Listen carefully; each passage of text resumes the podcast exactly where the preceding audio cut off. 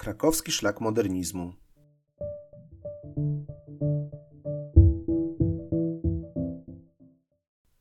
Gmach Akademii Górniczo-Hutniczej.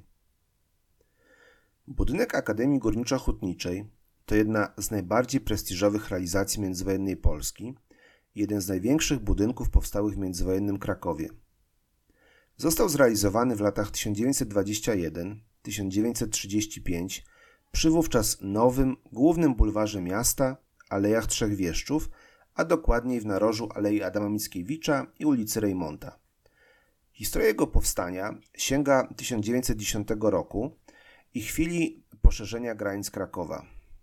W drugiej połowie dziewiętnastego wieku Kraków zamknięty był w wąskim gorsecie austriackiej twierdzy wojskowej, a granice tego najgęściej zielonego miasta monarchii habsburskiej wyznaczał wał linii kolejowej, która biegła w miejscu dzisiejszych alej. Dopiero na początku dwudziestego wieku dynamiczny prezydent wizjoner Juliusz Leo, dążąc do przekształcenia miasta w regionalną metropolię, tzw. Wielki Kraków, oraz do jego daleko posuniętej modernizacji, zainicjował szereg projektów publicznych oraz doprowadził do przejęcia od wojska terenów na zewnątrz granic miasta i włączenia w nie pobliskich wsi. Tu zamierzano budować nowe publiczne budowle. Jedną z nich miała być siedziba nowej Uczelni Technicznej Krakowa. W marzeniach Juliusza Leo Wielki Kraków miał się w przyszłości stać ważnym akademickim centrum. W Krakowie brakowało jednak uczelni technicznej, której powstanie utrudniały austriackie władze. Pomysł utworzenia szkoły dla kadr kopalń w zachodniej Galicji był fortelem, który miał przerwać impas. Ostatecznie nową uczelnię powołano do życia w tysiąc dziewięćset trzynastego roku. W tym samym roku rozpisano konkurs architektoniczny na jej nową siedzibę. Zwycięstwo w konkursie przyznano duetowi architektów. Byli to krakowianin Sławomir Nałecz-Odrzywolski oraz związany z Poznaniem Adam Ballenstedt. Obaj reprezentowali nurt historyzmu.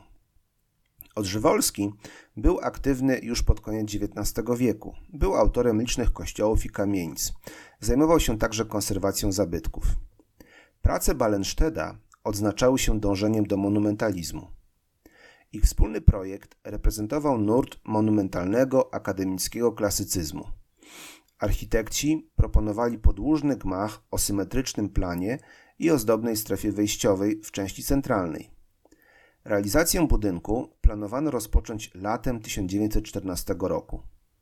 Wybuch pierwszej wojny światowej pokrzyżował jednak te plany.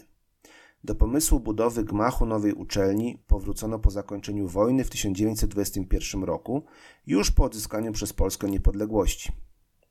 Budowę realizowano jednak według nowych planów, które przygotował Sławomir Nałecz-Odrzywolski, tym razem wspólnie z jednym z sędziów konkursu z tysiąc dziewięćset trzynastego roku, Wacławem Krzanowskim. Wacław Krzanowski należał do najbardziej twórczych i zdolnych architektów międzywojennego Krakowa. W przestrzeni miasta zapisał się między innymi ze sprawą szpitala im. Narutowicza i Biblioteki Jagiellońskiej. To on był głównym projektantem ostatecznego wyglądu siedziby uczelni. Ostatecznie budynek miał około sto dziesięć tysięcy metrów sześciennych kubatury. Zbudowano go na szczycie prostokąta z dwoma wewnętrznymi dziedzińcami. Prosta bryła na wysokim podpiwniczeniu obejmuje cztery kondygnacje. Wejście do gmachu umieszczono w potężnym centralnym pawilonie, który wyróżnia umieszczona w niszy jońska kolumnada. Tego typu odniesienia do historii i do przeszłości w budynku, który był na wskroś nowoczesnym i wyrastał ponad wszystko to, co dotychczas w Krakowie zbudowano, były czymś bardzo typowym dla pierwszych lat po odzyskaniu przez Polskę niepodległości. W okresie formowania się państwa polskiego wznoszone były liczne nowe budowle dworców kolejowych, banków, gmachów rządowych. W ich projektach bardzo często starano się reprezentować majestat, ale także historię i tradycję nowo powstałego państwa. W przypadku siedziby Akademii Górniczej jeszcze lepiej widać te dążenia po wejściu do środka, gdzie znajduje się potężny wewnętrzny westybul. Jego dekorację stanowi ozdobna klatka schodowa oraz krużganki, które mogą przypominać dziedzińce renesansowych zamków, na przykład zamku na Wawelu. Bardzo ciekawe wrażenie robią detale tej przestrzeni, które zaprojektowano w duchu tzw. Szkoły Krakowskiej, będącej w rzeczywistości rodzimą wersją nurtu Art Deco. Warto zaznaczyć, że w bardzo podobny sposób inny krakowski architekt Ludwik Wojtyczko zaprojektował wnętrze westybulu siedziby Urzędu Wojewódzkiego i Sejmu Śląskiego w Katowicach. Oba, realizowane w tym samym czasie budynki, miały reprezentować młode państwo, w którym Kraków i Katowice miały ze sobą ściśle współpracować, a dawna stolica Polski miała być intelektualnym zapleczem dla przemysłowego serca kraju. Uzupełnienie dekoracji wnętrza stanowiły pełne patosu rzeźby, które ustawiono przed wejściem. Były to grupy figur przedstawiających górników i hutników. Ich autorem był Jan Raszka, dyrektor Państwowej Szkoły Sztuk Zdobniczych i Przemysłu Artystycznego w Krakowie, uczelni artystycznej, w której wykładali zarówno Wacław Krzanowski, jak i Ludwik Wojtyczko. Jan Raszka był autorem wielu pomników i dekoracji budynków publicznych tego okresu. Jedną z najbardziej znanych jest pomnik Czwórki Legionowej, która stoi przed domem imienia Józefa Piłsudskiego w Kielcach.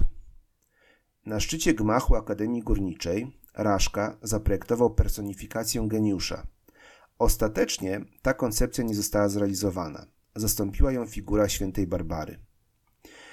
Pierwsi studenci zawitali do nieukończonego jeszcze w pełni gmachu w tysiąc dziewięćset dwudziestym dziewiątym roku.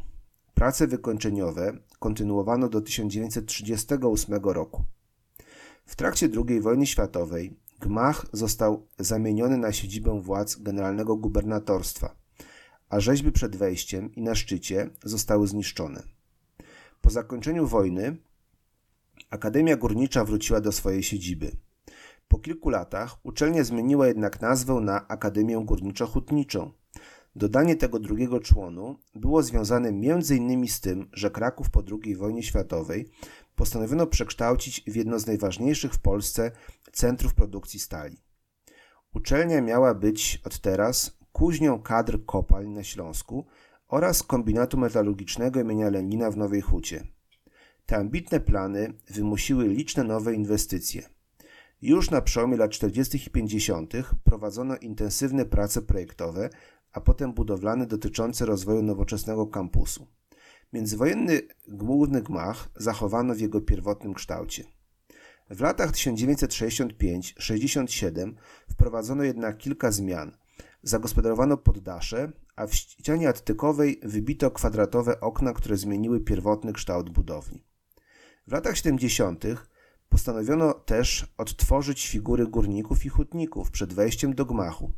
Te nowe przygotowali Jan Siek i Bogusław Salwiński, którzy nawiązali do pierwotnej koncepcji Jana Raszki. Ostatnim uzupełnieniem było odtworzenie figury świętej Barbary, która została ustawiona na szczycie budynku w roku tysiąc dziewięćset dziewięćdziesiątym dziewiątym. Współcześnie siedziba Akademii Górniczo-Hutniczej to jedna z najważniejszych kreacji międzywojennego Krakowa oraz jedna z ozdób Alei Trzech Wieszczów. Gmach Akademii Górniczo-Hutniczej prezentował Michał Wiśniewski.